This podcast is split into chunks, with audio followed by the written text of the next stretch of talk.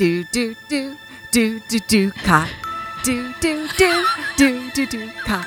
Do do do do do do ka. Do do do do do do do do. Yeah.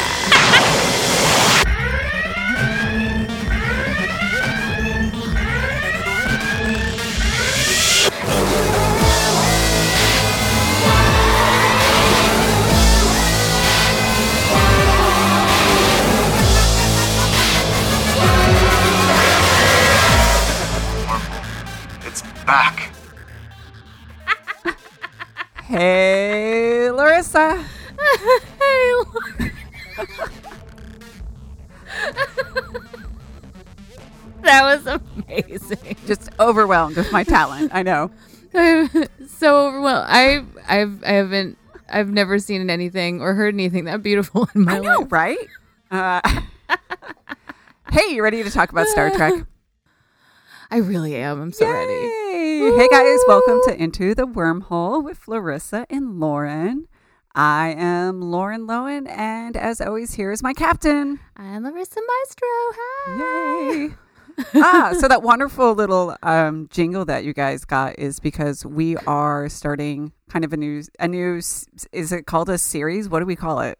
I guess it's a se- like we're gonna do a bunch of episodes about yeah, yeah, A new Eh, format. Sure, it's a series. where we just kind of casually uh, talk about uh, villains, villains in Star Trek. And so uh, we chose Dukat from Deep Space Nine as our first villain to feature. And Larissa, I don't know about you, I'm really excited because I feel like we haven't had a chance just to sit down and have a more maybe organic discussion about something. Yeah, and especially about like a single character. Yeah. So many of our episodes were like, let's choose two episodes and try to recap and talk about them both. Or like, let's talk about half of an entire season. Let's talk about all the know? doctors. we tend to be quite ambitious. But this time we've got a whole character and we can just talk about this character and how we feel about this character. And it's a good one. I I felt like this was a great jumping off point because there's so much material and everyone has feelings about this character. like this is not this isn't just like a whatever. Yeah. you Yeah. know. This is like, oh, he's around. He does things.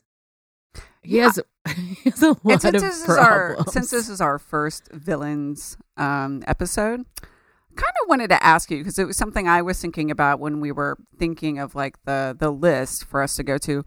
For you, I'm curious what makes a Star Trek antagonist a true villain versus just sort of the the bad guy of the week or um, more of an obstacle because Star Trek, especially early Star Trek, of that's more Roddenberry, you know, usually focuses on the obstacles being abstract. We we always see sure there's like a bad alien or something like that once in a while, but usually it's it's a diplomatic or it's a misunderstanding or you know like Yeah. Kirk's trying to explain humanity and humanity's values to some sort of uh, alien entity that doesn't really get it. Um, and then they come to an understanding. yeah, or it's just a creature. Yeah. So I'm curious for you when you were thinking about what makes uh someone worthy of the villain title in Star Trek, like what does that entail for Hmm. you? Yeah, like like what's the difference between a Gorn and Khan? Yeah. Yeah. Uh I think for me it's first of all that that character um that that character leaves a lasting impression and that usually they're recurring in some way. That uh this character believes that they are morally right yes. and they are coming from a place where they believe that they are doing the right thing I agree. and that their goals tend to be sort of in opposition to the goals of the federation in some way and that they are willing to sort of go a little bit beyond maybe what the federation would be able to to or uh would be willing to do um as far as like risking the lives of civilians as far as um damaging the environment that they're in things like that that they they're they tend to be more reckless as far as those things are concerned hmm and that they are usually delusional in some way. That's very true. like usually usually they're they're uh sort of like living in their own world yes. or or that their their worldview is so different that it makes them seem like they're living in their own world because they can't consider the Mhm. the perspectives of others. yeah. So like the Borg fit into that that description perfectly because they they check all those boxes. They're like perfection, better than all of you guys. Um we don't we literally don't care about any of you. Oh, I was thinking about this because, like, on the villains list, I definitely put the Borg Queen, but Yeah. I didn't know if I could put a whole Borg. Right, like the whole yeah, like I think we're Right. definitely dealing with individual characters with this series. Yes, yes, Yeah, yes. because for me, the Borg and what they represent obviously is a huge, you know, adversary, but it's more of the the the theme of what they represent, Individual. versus an Yeah. individual. We we kind of have to set parameters somewhere, you know. I'm sure we'll get more into that when we talk about her. But I agree. yeah, like we're not going to talk about the Romulans, you know? like we're not like like villains, the Romulans. That's that's also getting into some dangerous territory with labeling an entire Exactly, species yeah. as a villain. Um and that's a that's I mean generally in Star Trek that is actually a, a legit problem um with early early depictions of Klingons, with early depictions of Romulans, Mhm. labeling an entire species as a villain. Yeah, um, especially again when they series. were supposed to represent more of an abstraction or a theme, which was the obstacle, not so much an individual like with Dukat or Yes. Kai Wynn is another great example, in my opinion. We'll be talking Oh, her. Yeah, we're gonna talk about Kai Wynn. Yeah. So, um, yeah, because I was thinking about that too. Uh, I agree. I think when it comes, I'm only talking about the TV show because, with the exception of the first movie, which had a more kind of traditional Star Trek TOS type, uh, you know, uh, context to it, uh, concept.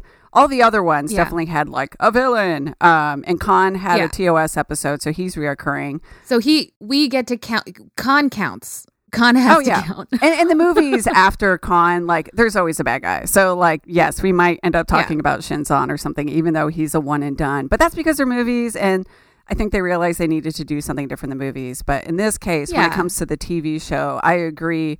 The reoccurring threat of that character for me um, is important as far as the villain label. Yeah. yeah. Oh yeah. Also, they're intelligent. That's the that's another um characteristic that I think all of these villains have. Yeah, yeah, because they can reason what they're doing. Yeah, and that's kind of what makes them even scarier is the fact that they are intelligent and they can still Mhm. ration the sometimes the evil things they do. Yeah, yeah, Yeah. There's always there's always a reason. So uh Dukat, I mean in particular, I think like right off the bat one of the things that makes Dukat such a complete villain for me is that he feels so close to just like a normal ass white supremacist colonizer who like really thinks that he is superior and thinks that what he's offering in conquering or colonizing is that he is helping them. He's helping the people that he's colonizing. He's helping the people that he's conquering. And he does not understand why they don't see it that way. Yeah. And that is the thing that drives him pretty much the whole. He's like, I am here to help you. I don't under like you made me do it. Is his whole thing. He's always like, if you hadn't resisted, then thousands and thousands of Bajorans wouldn't died. It's your fault. Or in his in his mind, he says there would have been so many more deaths if I wasn't here. Um, yeah, a- a- and a lot He's of people like, I the- helped. a big influence with the Cardassians and Dukat was that it was inspired by, you know, when the the Nazi regime ended, and the creators have come out and said, Dukat is a Nazi. Dukat is, you Yeah. know, some people say he's space Hitler. Um, whether you want to say that's a direct parallel or not, but but yeah, like he is He's a little bit more charming than Hitler. Hitler wasn't known for being like charming.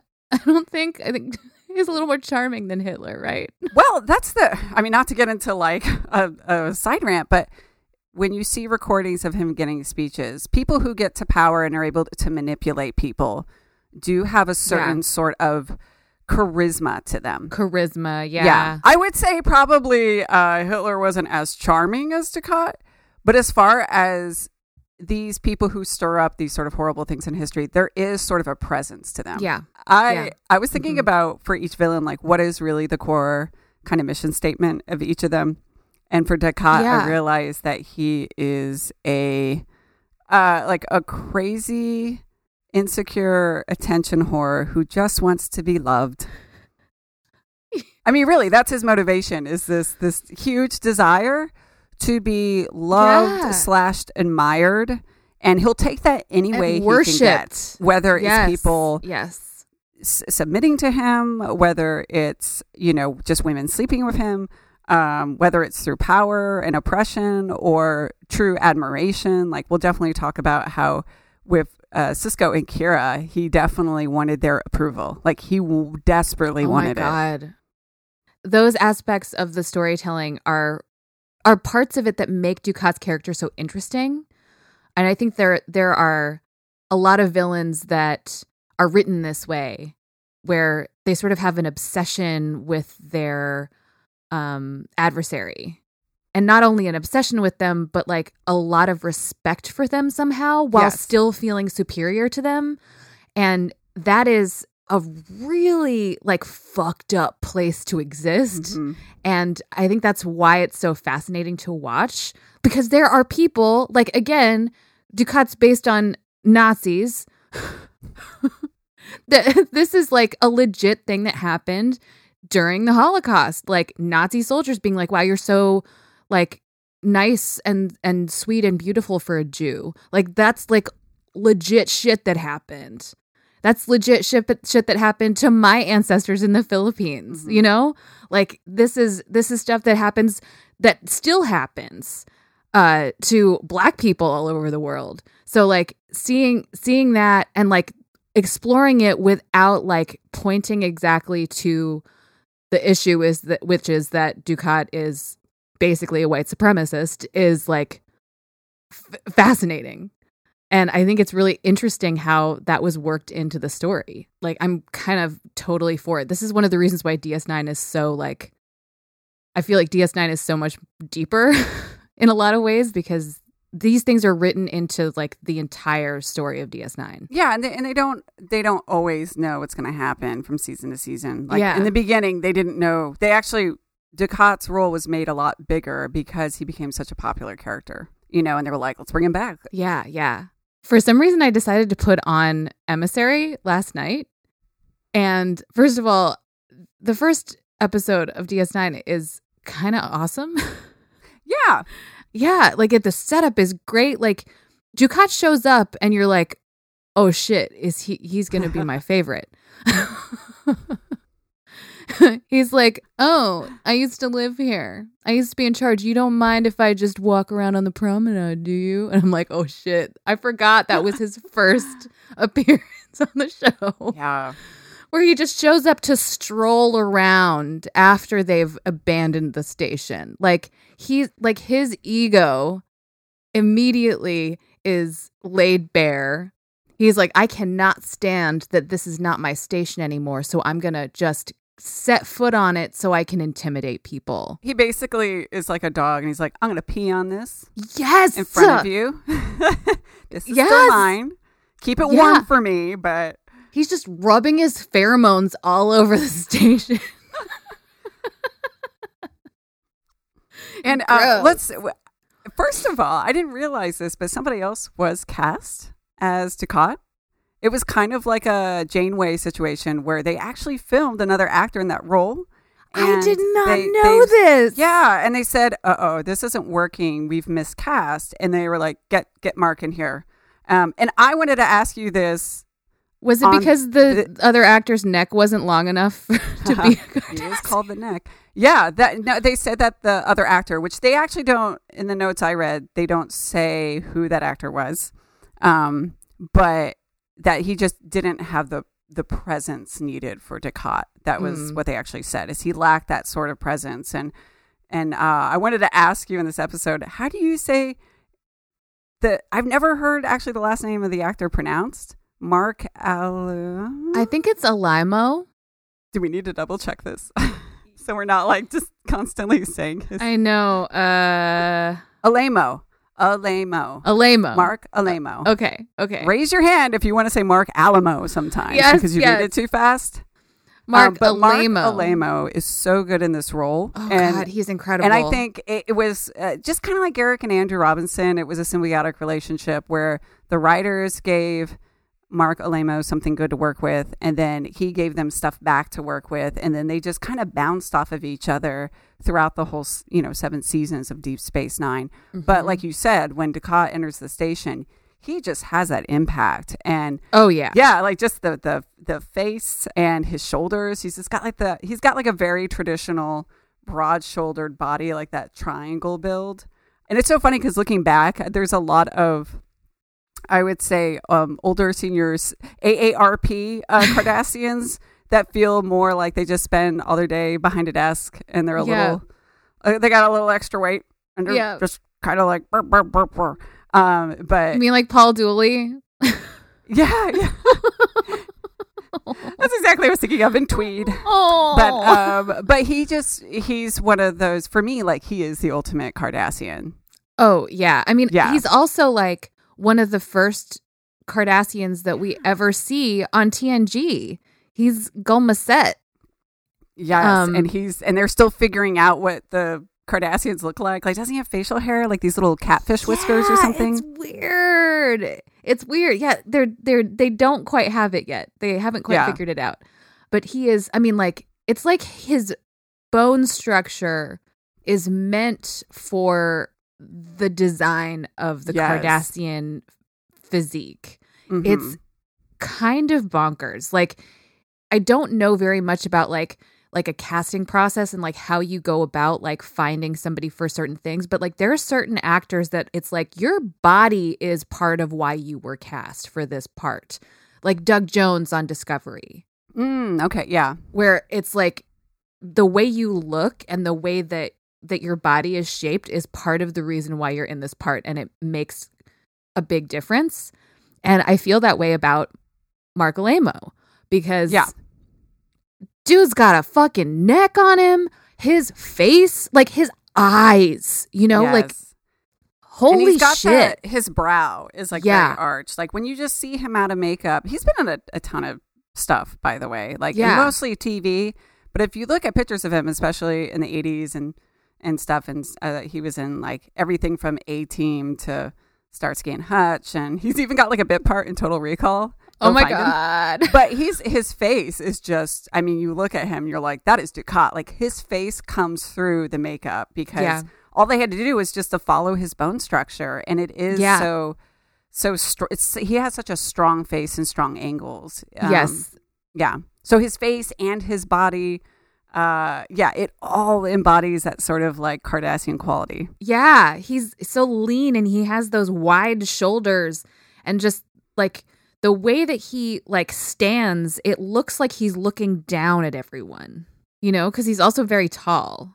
It's it's like nobody else could have been in this part. yeah i like how the notes just say get mark get get get mark Just get Mark because he'd also been, he'd been not only had he been a Cardassian before, but he'd been a guest star on a lot of Star Trek stuff before Mhm. that. So like they knew about him. I mean, it's like Yes. it's it, it's almost like being like, why don't we just ask Jeffrey Combs to do it?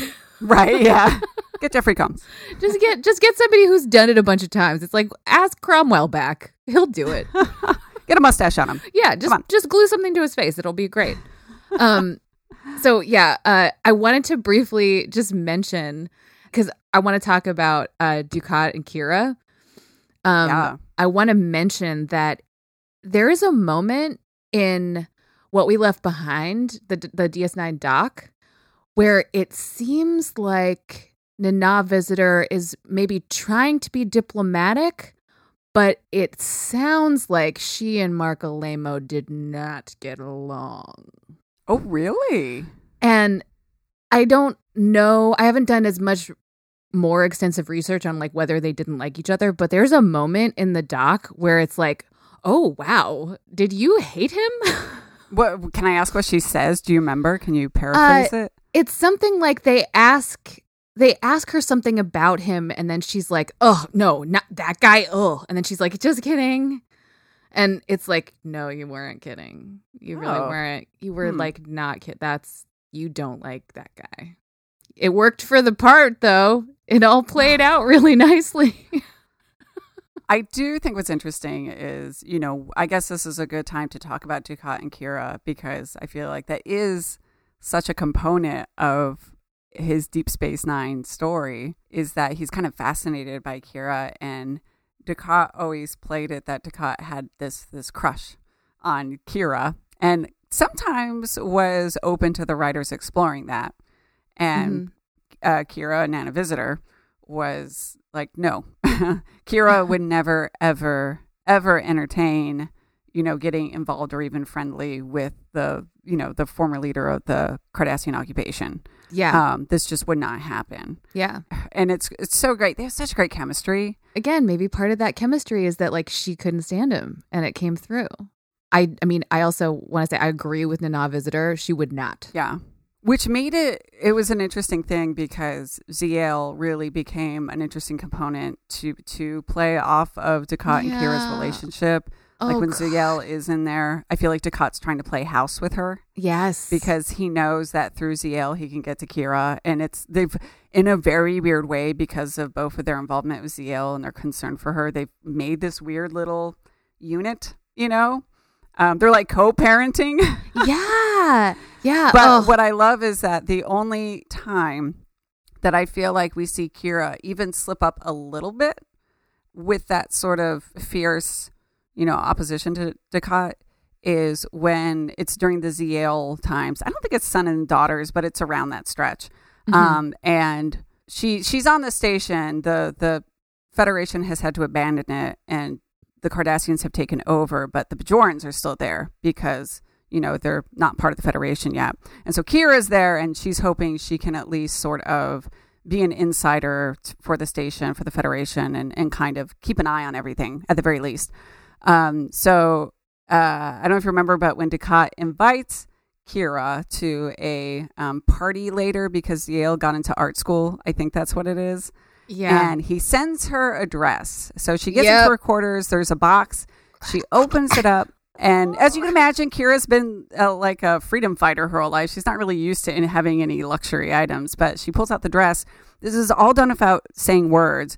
She she slowly smiles at it. She walks over to the mirror and like holds it up to admire it. And then you see her face just go blank and throw it on the ground because she realizes, what am I doing? What am I doing on the station? But also for a moment, like Dukat kind of got to her. yeah And I love it because at that moment, that's when she becomes hell bent um, on no, I am. I remember what my mission is, and I remember how much I hate him and what's going on. And Yeah. that for me is one of those Dukat Kira dynamics that is seared in my brain after watching seven seasons. Yes, yes, yes, totally. I I mean, you know that I have a lot of feelings about Ziyal. I mean, we talked about her in the Tragic Hybrids episode. I consider her to be like the most tragic of all the hybrid characters Yeah. on Star Trek, and I really wish that her arc had ended in a different way. Like I'm I'm very like it's very upsetting to me that she was murdered by Damar, by by your Um, by uh, my favorite alcoholic. brooding alcoholic. um, but it makes sense that using a hybrid character to bring these two adversarial characters into the same space that that makes sense to me. It makes sense that they they went there, um, especially because we already knew that Dukat liked to share a bed with a Bajoran woman, and this is also like a very normal thing with colonizers and colonized because that that is also a, a power move. It's also a control move within that cultural dynamic. And then um the character of Ziyal, like there's that one scene it's a di- I think it's a different episode. The one scene where Ziyal's like, "Please just come to dinner with my dad." Yes, Like- yes. like, please just can we just hang out because I love you both, and it's so fucking hard. But also, I'm like, Ziyal, uh, fuck that guy. That guy fucking sucks. Um, get away from him. Run, run away. But when sh- they're sitting there together, and she's like, "Look at my art," and she's just like, "Yay, can we be a family?" It like Yes. that's those are the o- those are like the only times I feel like like the the moment with the dress, and then the moment where like Kira is like, "I'm really just here for Ziyal," and they're both like, "Wow, we both love Ziyal." those moments where they like fluctuate into like almost being friends. Yeah, You know? yeah. And Kira's trying to be civil. I think what's interesting, like you said, that scene where, you know, she just wants both of them, oh, the three of them to be together. It's more like the guard is down between Kira and Dukat, but that's because Z, uh, Ziyal is there. She's the conductor, basically. Yes, You know, Yes. uh, the catalyst for that. And then by the time you get to Dukat giving Kira the dress, you've taken Ziyal sort of out, and that's like a direct. That's like a direct hit from Dukat. Yeah, yeah. That's not coming through Ziyal. Yeah, yeah. and that's and she realizes that and that's why she you know kind of freaks out and is like what am i doing yeah, um yeah. yeah so it's kind of a, a nice like steps steps are taken and you're right like we talked about haziel unfortunately like they did so many changes and so many recastings and Three How old is she? She's a kid? No, she's not. Yeah. um that i feel like they kind of um they didn't really let her stand on her own two feet yeah. but as I do admit, like as far as how she was used between Kira and Dukat, I do Yeah. think that was interesting. Yeah. Uh, there's tons of discussions online about like how old is Yeah. Ziyal, especially since she's involved with Garak and what's going on. Like uh, she's 13 when the ship goes down, Oh my god. uh, and then it's six years later, I think. So she's supposed to be 19.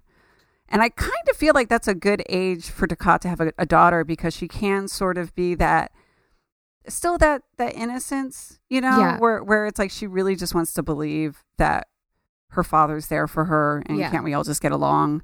yeah. But I feel like by the time they aged her up to that final arc of her, yeah. it it it almost seems like not believable. I I, I still can't tell if she's supposed to be like 22 or 30, Yeah. you know, to some Yeah. degree or at younger. that at that point, I'm like, you have PTSD, and I feel like you would have identified that by now.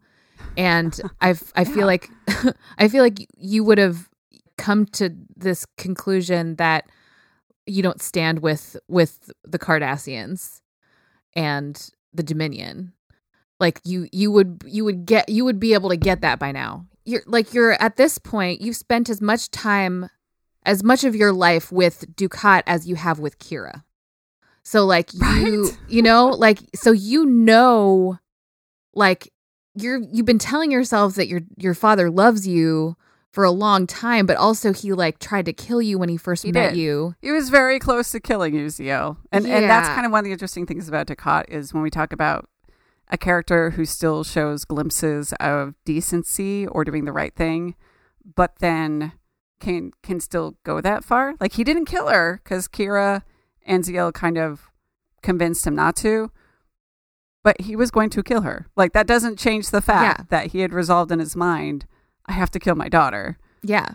Yeah. So even though it shows that like, oh, he didn't kill her, he did the right thing. Let's not forget what just happened. Like He ten was minutes ago. he was holding a phaser yes. up to her and he was going to liquefy her basically i wish that she had been like i see what's happening now and i can't do this anymore and i love you but i'm out and and then he's like but come with me you're my daughter and she's like nah goodbye and then she like she's like rising up in the ranks of the bajoran resistance like i'm like yes yes I could even see a version that's sort of like a combination of what really happened in the show and what you're talking about, where she goes after Dukat to kill him.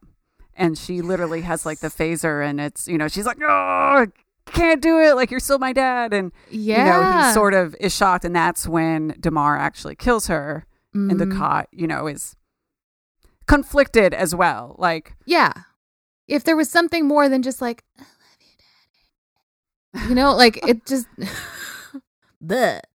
That was But, I was uh, it was disappointing. That was disappointing.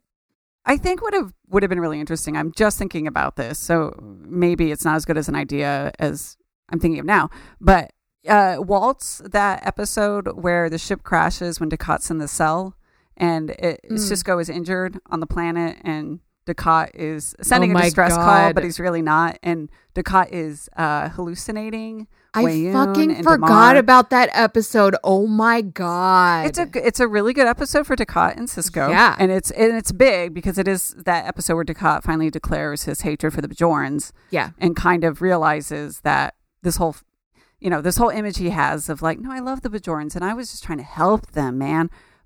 I feel like it would have been really interesting to have Ziyal as one of those kind of Greek chorus characters where she's speaking to him. Yeah, why wasn't she in I think there? that would have been that could have been really interesting. What would he have imagined Ziyal saying to him during this sort Right. of mental break? Um, Right. I think there could have been some some interesting, yeah, use of that. Yeah.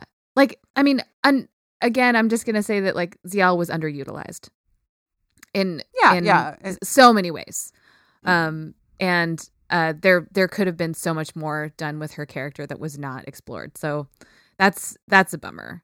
But she did, she did like help with the, the Kira Dukat dynamic in a lot of ways and like help Mhm. develop that. Man, what a fucking creep. He's such a fucking creep. uh I I just want to so so like one of my favorite I know we're going to talk about like some of our favorite Dukat episodes later, but one of my favorite episodes is Covenant. And Yeah, I just watched that. it's the episode where like Dukat has created the Pa Wraith cult with all of these Bajoran followers, and they're living on Empok Nor. And he kidnaps Kira, and he's like, "Look at all these Bajorans that love me. Do you, you want to you want to join us?" And she's like, "No." and he's like, "But look, they really do love me." And she's like, "You brainwashed them." And he's he's just like so desperate. He just like I know. he's just like please please please please please. He tries to get them all to drink poison Kool-Aid and and then it all backfires on him. Like he tells he tells them that like he did one of the one of the women has a half Cardassian baby and he's like, "Look, the the Pa Wraiths are showing us unity." And it's like, "What?"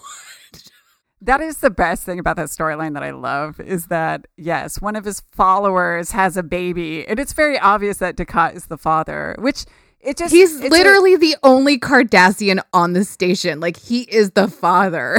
and on a whim, on a whim, he's just like, uh, "Hey, the Pa Wraiths have sent us a sign of the union of our covenant," and all the followers are kind of looking at each other and then like slowly clapping and going, "Oh, oh, yes, yes," but you can tell the husband is sort of like, "Wait, wait, wait a Wait, minute, What? What? And Kira's like, what? guys yeah Ah, Oh it, it is a good episode um it seems so appropriate for Dukat like of course because Yes. again like you said it's sort of his need for approval or love in this case from these Bajoran Pa Wraith followers it ties into his need for Kira so he's like look how many Instagram followers I have. Like see, do you like me now? Am I worthy of you?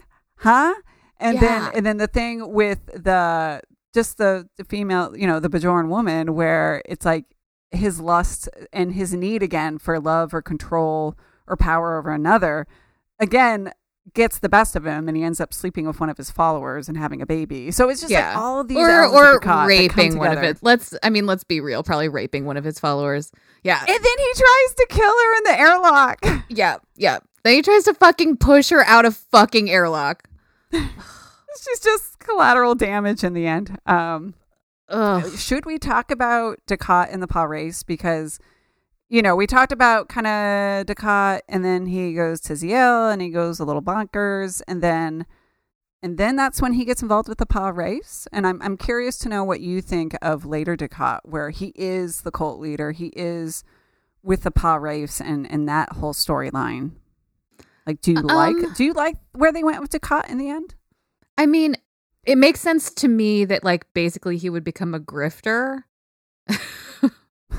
and um, because he's been cast out of his society. Basically, he's been cast out of Cardassian society because of of what happened when the Cardassians had to leave the station and Ziyal was killed and all that stuff. Like he he stayed behind and he so he was like basically dishonored by his culture. So he needed something else because he, like we've been saying, he has this this need for control, this need for power, this need to be worshipped and loved. And, and this need for validation. I think Yes. that's what it really is. Yes, so he's like always trying to find some way to get those things. That's that's his main uh motivation in the show. So it makes sense that something like this would would be appealing to him, you know? Mhm. But at the same time, I have problems with just the Pa Wraiths in general. Oh, Um, okay. I mean, I just like it's the whole space magic thing.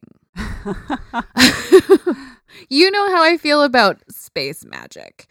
And in a lot of ways, the prophets and the wraiths feel like a space magic uh, battle of good and evil thing. It feels very Star Wars. Even though Um, they're established as aliens. yeah, because I just I'm like, well, where would the where the fucking Pa Wraiths come from? Like that was added later. Like the prophets were a thing. I like Hmm. the I like the whole like we don't experience time in a linear way. But now there are other prophets that are evil. Like where did they come from and where do they live and why do what is this what is this? I remember being like, how come I'm guessing it was just the same alien creatures, except except they're red? and they were yes, it's very important to remember. Um, yeah, and then that that you know there was a war between the two, and then they they, They were able to them. with their technology or abilities like sort of Yeah. encompass them somewhere else, keep them in space jail Yeah. in the fire caves. It always just Um, read as space magic to me. You know, it just Well, I always. think it- and then and then then the whole problems with the the whole like Sisko being part prophet emissary thing that was like fucking space magic.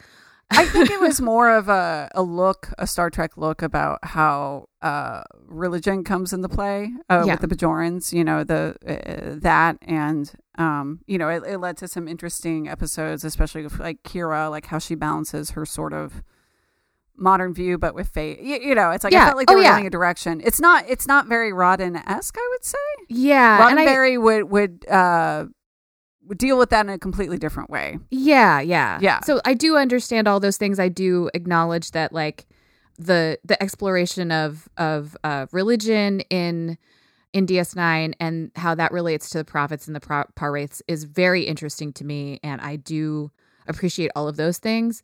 I just think like in general this is like a taste thing for me. Like I Sure, I yeah. am like like if it's sci-fi, I want it to be sci-fi and I don't want it to be like fantasy-ish because there are parts of this that feel fantasy like things like things being meant to be and you know that kind of like destiny stuff like the the whole like Sisko destiny thing Yeah, and i'm just like no uh. I kind of wanted to talk to you a little bit about that because it does it does involve Dukat's death. And Yeah. so we kind of have oh to. God's death Yeah, because I remember it's been a while since I've watched that episode, but I've watched it in the last six months. mm-hmm. But I remember being like kind of disappointed watching it back. Yeah Like when, when you aren't swept up in like the final wrap up of the story. yeah if you like- haven't watched the whole last season and you just if you're like, the- wait yeah. a minute, wait, so so Sisko's destiny is he's just gonna push Dukat, yeah so they're just gonna fall off a cliff into some the fire and and it turns white, and they're just like,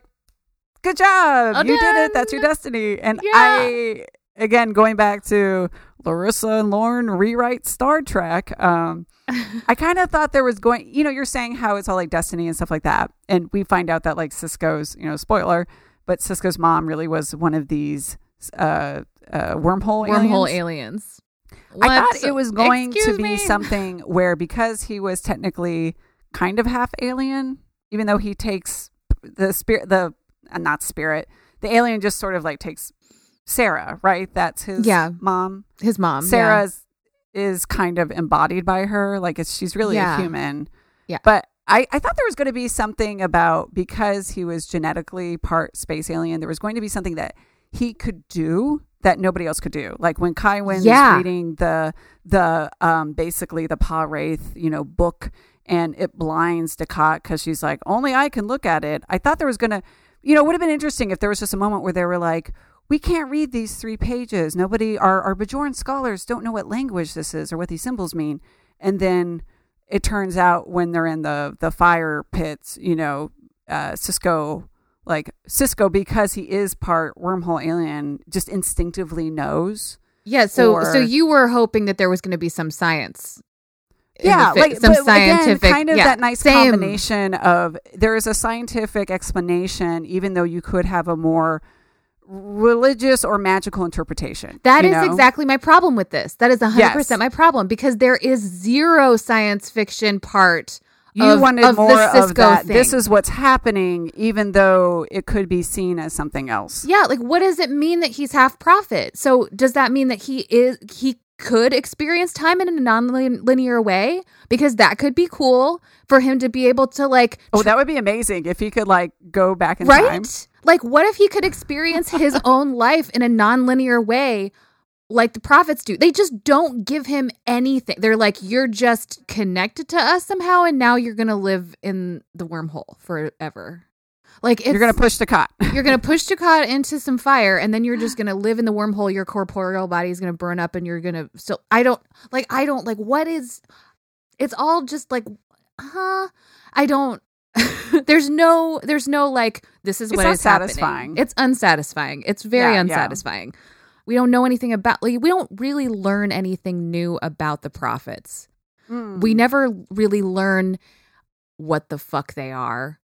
Yeah, and it, and it doesn't even mean we have to have all the answers, Right, know? right. Uh, but I think one of the problems is there's never like a crescendo Yeah. to some degree. It kind of plateaus, Yeah. and it's like it would have been nice just to get, yeah, just to have a little bit more of a crescendo at the end, like what you said when when the final Dukat Sisko thing, which they've been like freaking building up for for seven Right. years.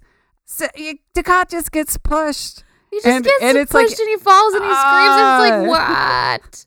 It's and the the fire does not look good. Like it's all just it's Yeah, we it's- got to give it a break, you know. yeah. Also, I mean, we'll talk about this in her episode, but like Wynn's death is also like really that's okay. Doesn't Dukat kills her, right? Yeah, she just burns Doesn't up. he just like? Yeah, he just- Yeah, yeah, yeah, yeah. he just he just like vaporizes her, and it's like oh okay.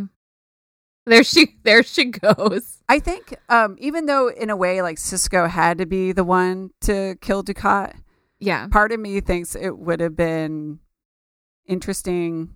Like another way you could have gone is uh, remember the Lion King when it's the hyenas that technically, like Simba defeats Scar, but it's really the hyenas who turn on him and do the, the dirty, work. Yeah. It would have been interesting if Sisko had done something to defeat Dukat, but then the Pa Wraiths kind of, you know, they, yeah. they yeah.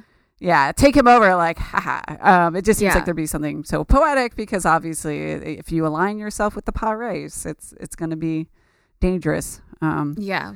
Yeah, you mentioned Kai Wynn. I feel like if there's another relationship we need to talk about a little bit, it's Dukat and Kai Wynn because that does become such Yeah. a thing towards the end of the show. And in a way. I feel like Kai Wynn is a perfect match for Dukat because Kai Um, Wynn Yeah. has this delusion that she is doing this for the she's the you know she's basically like Bajoran Pope, right? Is that what we agreed? Yes, yes. I mean, and and has the hats to prove it. and um and so she for her her sort of delusion is that she's doing all this because she has faith and um, she wants to be the, the the leader, the religious leader of, of Bajor and do good for all her fellow Bajorans.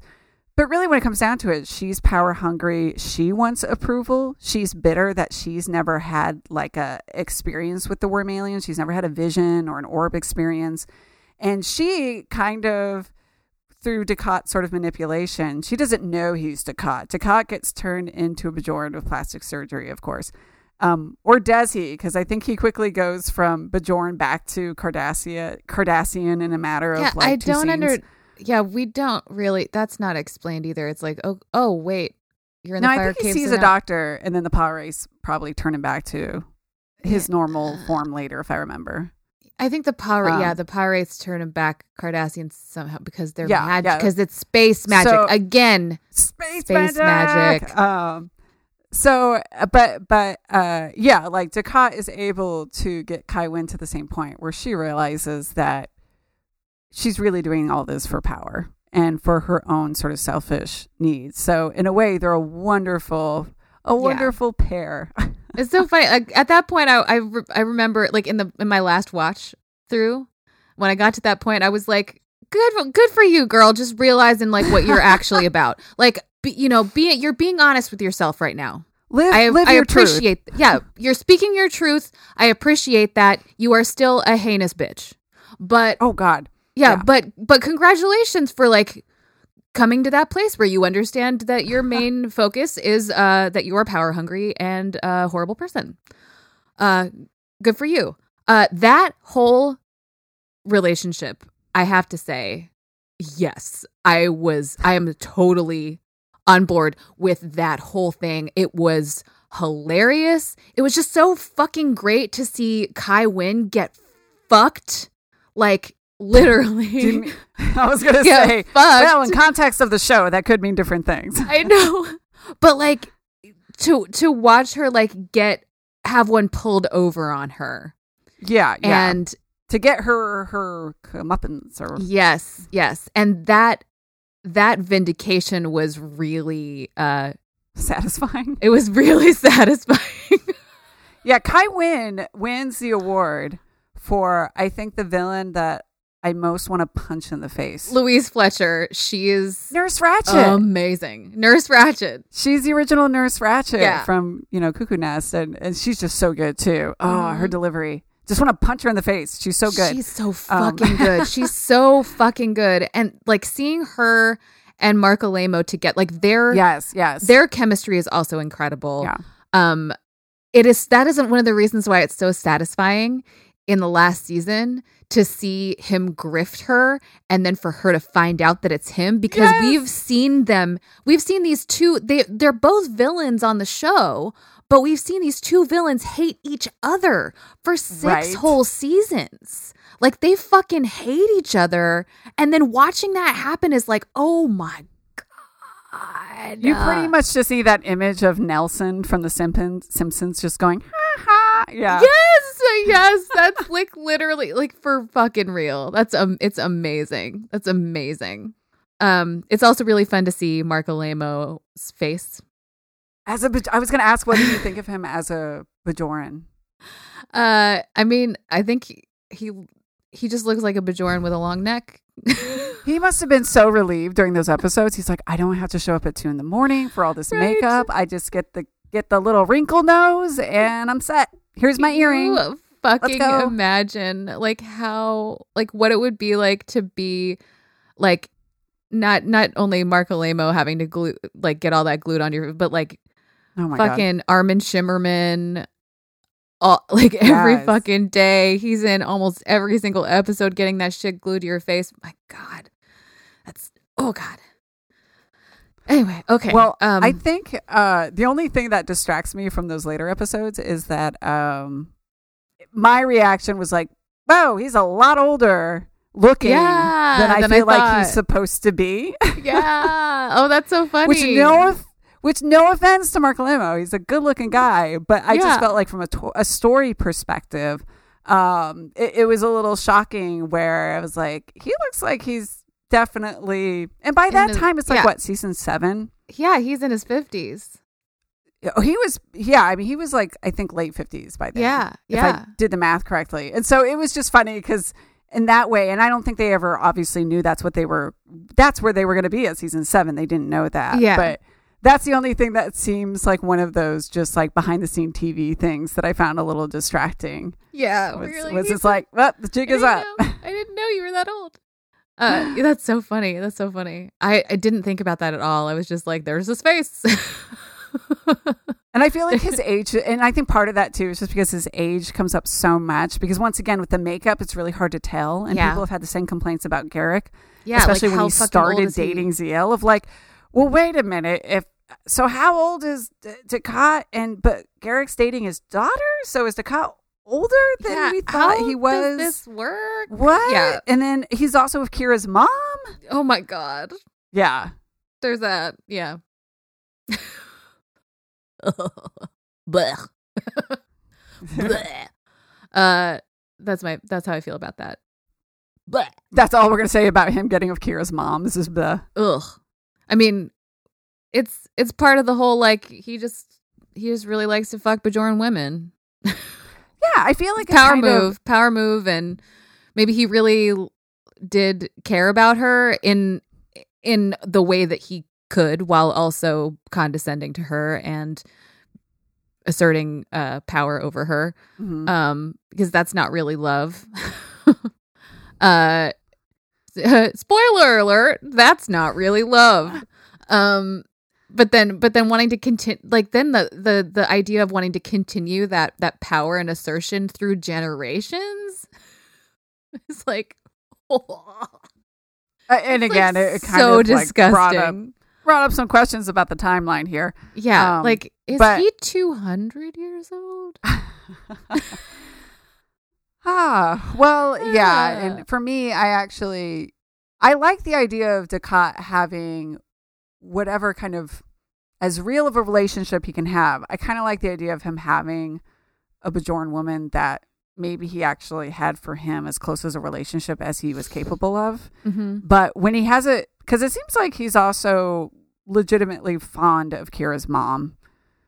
Yeah. You know, and they were together for like seven years, I think. Yeah. I mean, she also had Stockholm tri- syndrome, and yeah, Yeah, and then there's Yale's mom, who like when he he finds her when they explore the wreckage of the ship that she was on, she died, and Kira says, "Oh, I know a Bajoran um, pledge bracelet when I see it. Like, who was she?" And um, you know, he's very honest about when he says, "Yeah, I'm, I had a I had a daughter with her." But I feel like you can't have both. Like, I feel like pick one. Either it was Kira's mom, which I would say drop that one, and and just just have like Ziyal's mother be like sure he sleeps with a bunch of Bajorans, but if you're gonna have one that he actually was emotionally connected with, just just keep it one. uh, Because like, so it's, otherwise it's confusing. just- it confuses the story. And they does. take the emotional impact out of yeah, each it kind of it kind of does. I mean, I do. I think. I mean, it definitely like rings true in a lot of ways that like uh you can be fond of someone and still not really think they're a person. you know, like it there's there's that sort of aspect that that Oh. is very real, you know. like almost like a pet. Yeah, yeah. That's like that's some shit that's real. um especially if if we're again thinking of Dukat like a Nazi. So like he's he believes that he is superior. So like there's no way there's no way that he actually like has a real loving relationship with these women. Um and in that in that sense I can see him having more than one of those because he doesn't ever he because in order to be in a loving relationship with someone you have to be vulnerable with them.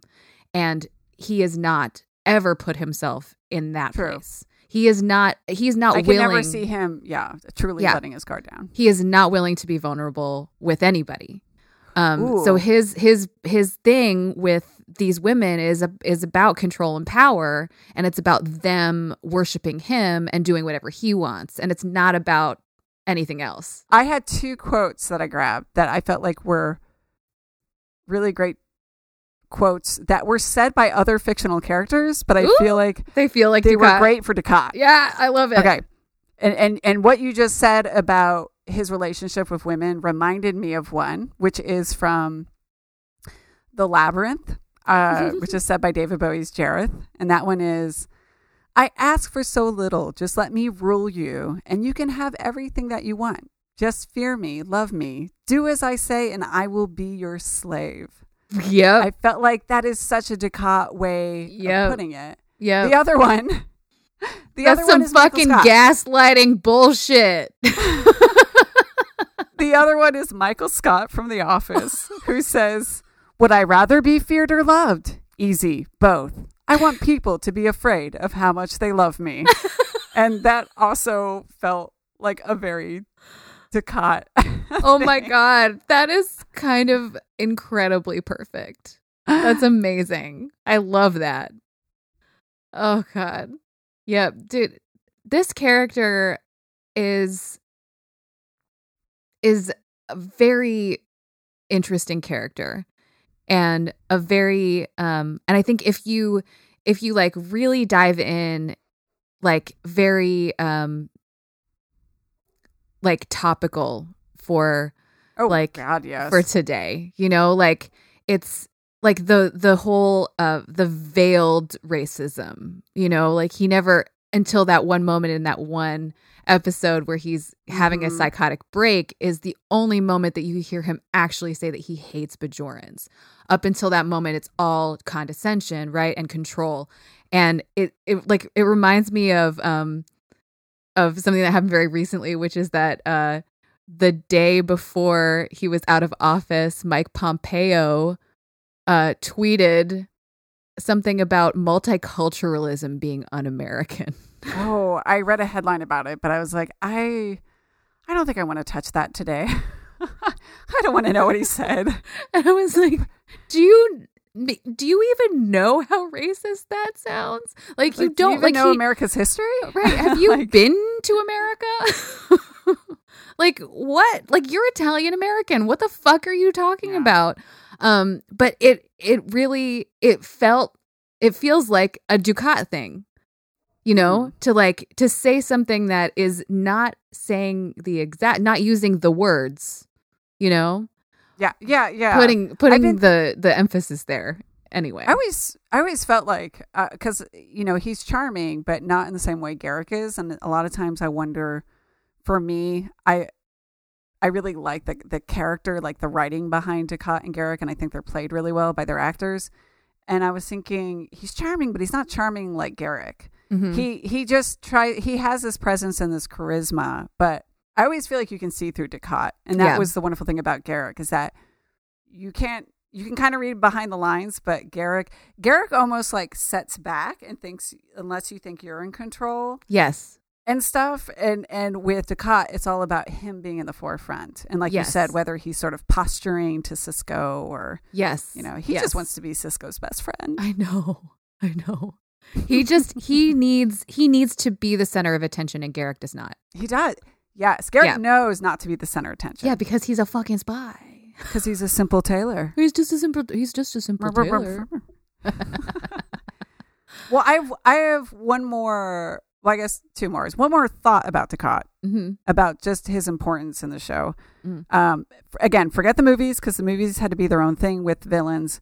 But as far as the TV show goes, I feel like when you when you think of those reoccurring villains, the villains who came back, maybe our first one is Lore in TNG. hmm But Lore is an android, and you could say that it's a fault of his programming. You know, he's Yeah. never a human uh, or a humanoid who truly has like a conscious or any of these, you know, things. And yeah, this is this is interesting Soong's fault, it's not Lore's fault. R- right? Yeah. Yeah. And and when we get to Dukat, it's really interesting because not only did Deep Space Nine start to explore a, a longer story arc throughout the whole seven seasons, but it meant that we had the ability to really develop villains like him, like Kai, like Kai Wynn, like the you know female changeling and stuff like that. Yeah. So for me, Dukat is I think the the most beloved villain of Deep Space Nine, and and I think he's an important kind of milestone in Star Trek history for that Yeah. reason. The fact that he was the first one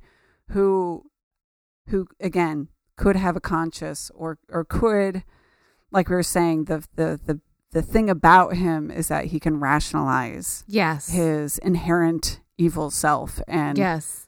yeah, he was just a delicious villain to watch. Yeah, basically. yeah. And he's given because he's given so much screen time and he's really integrated into these story arcs and because there are story arcs, he has more depth than like the Duras sisters, right?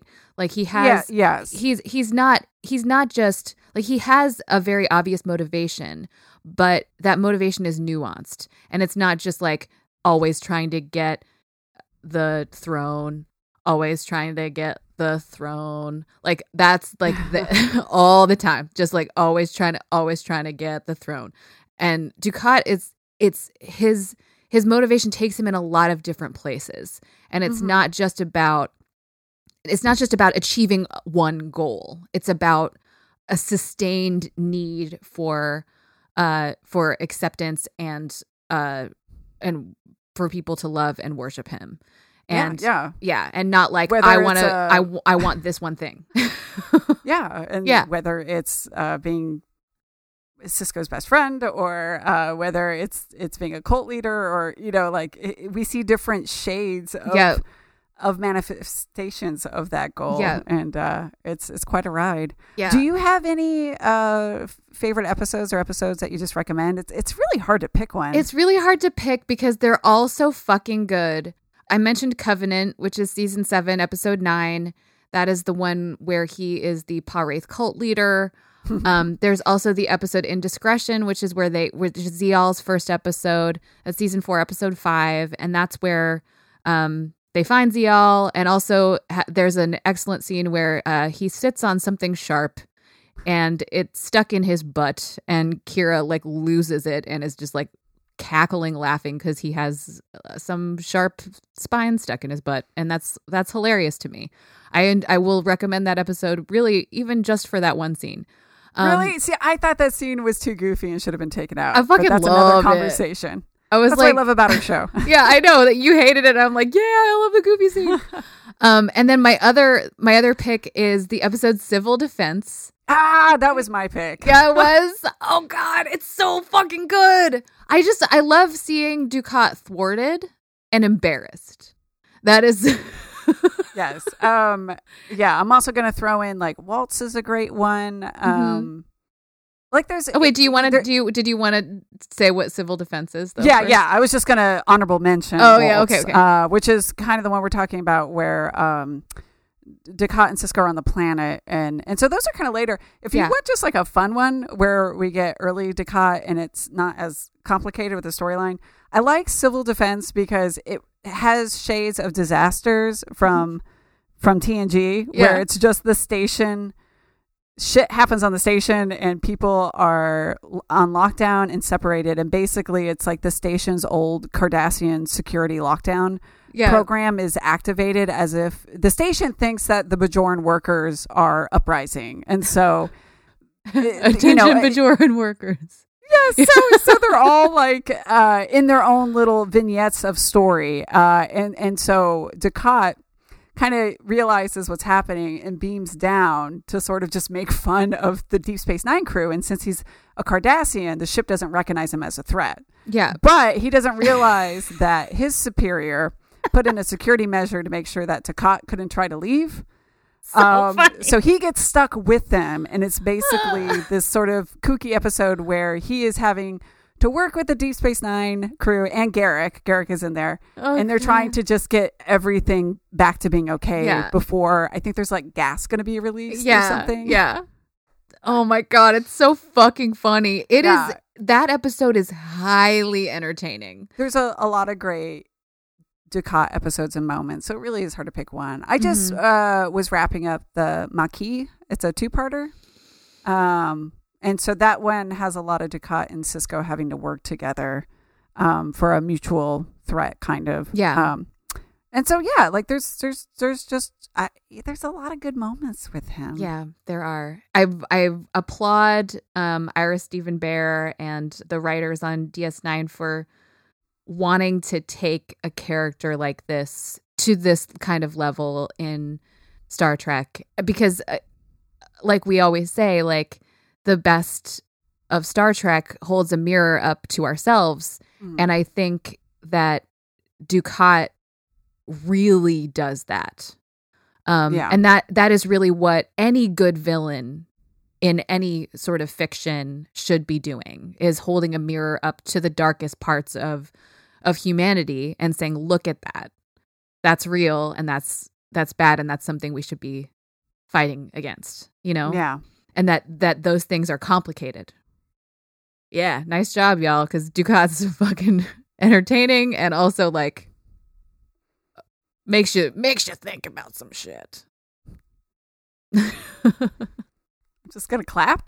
yay! Yay! That's the only thing that seems appropriate. Yes, congratulations. Dukat is a great character. Um, congratulations on your neck, Mark Alaimo. Sorry that we Have talk an about your neck so much. He has an insurance policy on the neck. Um, that's his nickname. Is the, the neck? neck. Because Yeah. it's fucking long, you guys. Like, it's so long. Find us in the collective at intothewormhole.show.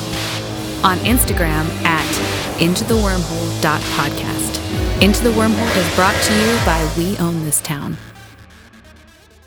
I'm like, he's no Damar. Like, I'm a Damar girl, you guys. Oh, you like Casey Biggs? I like a brooding alcoholic.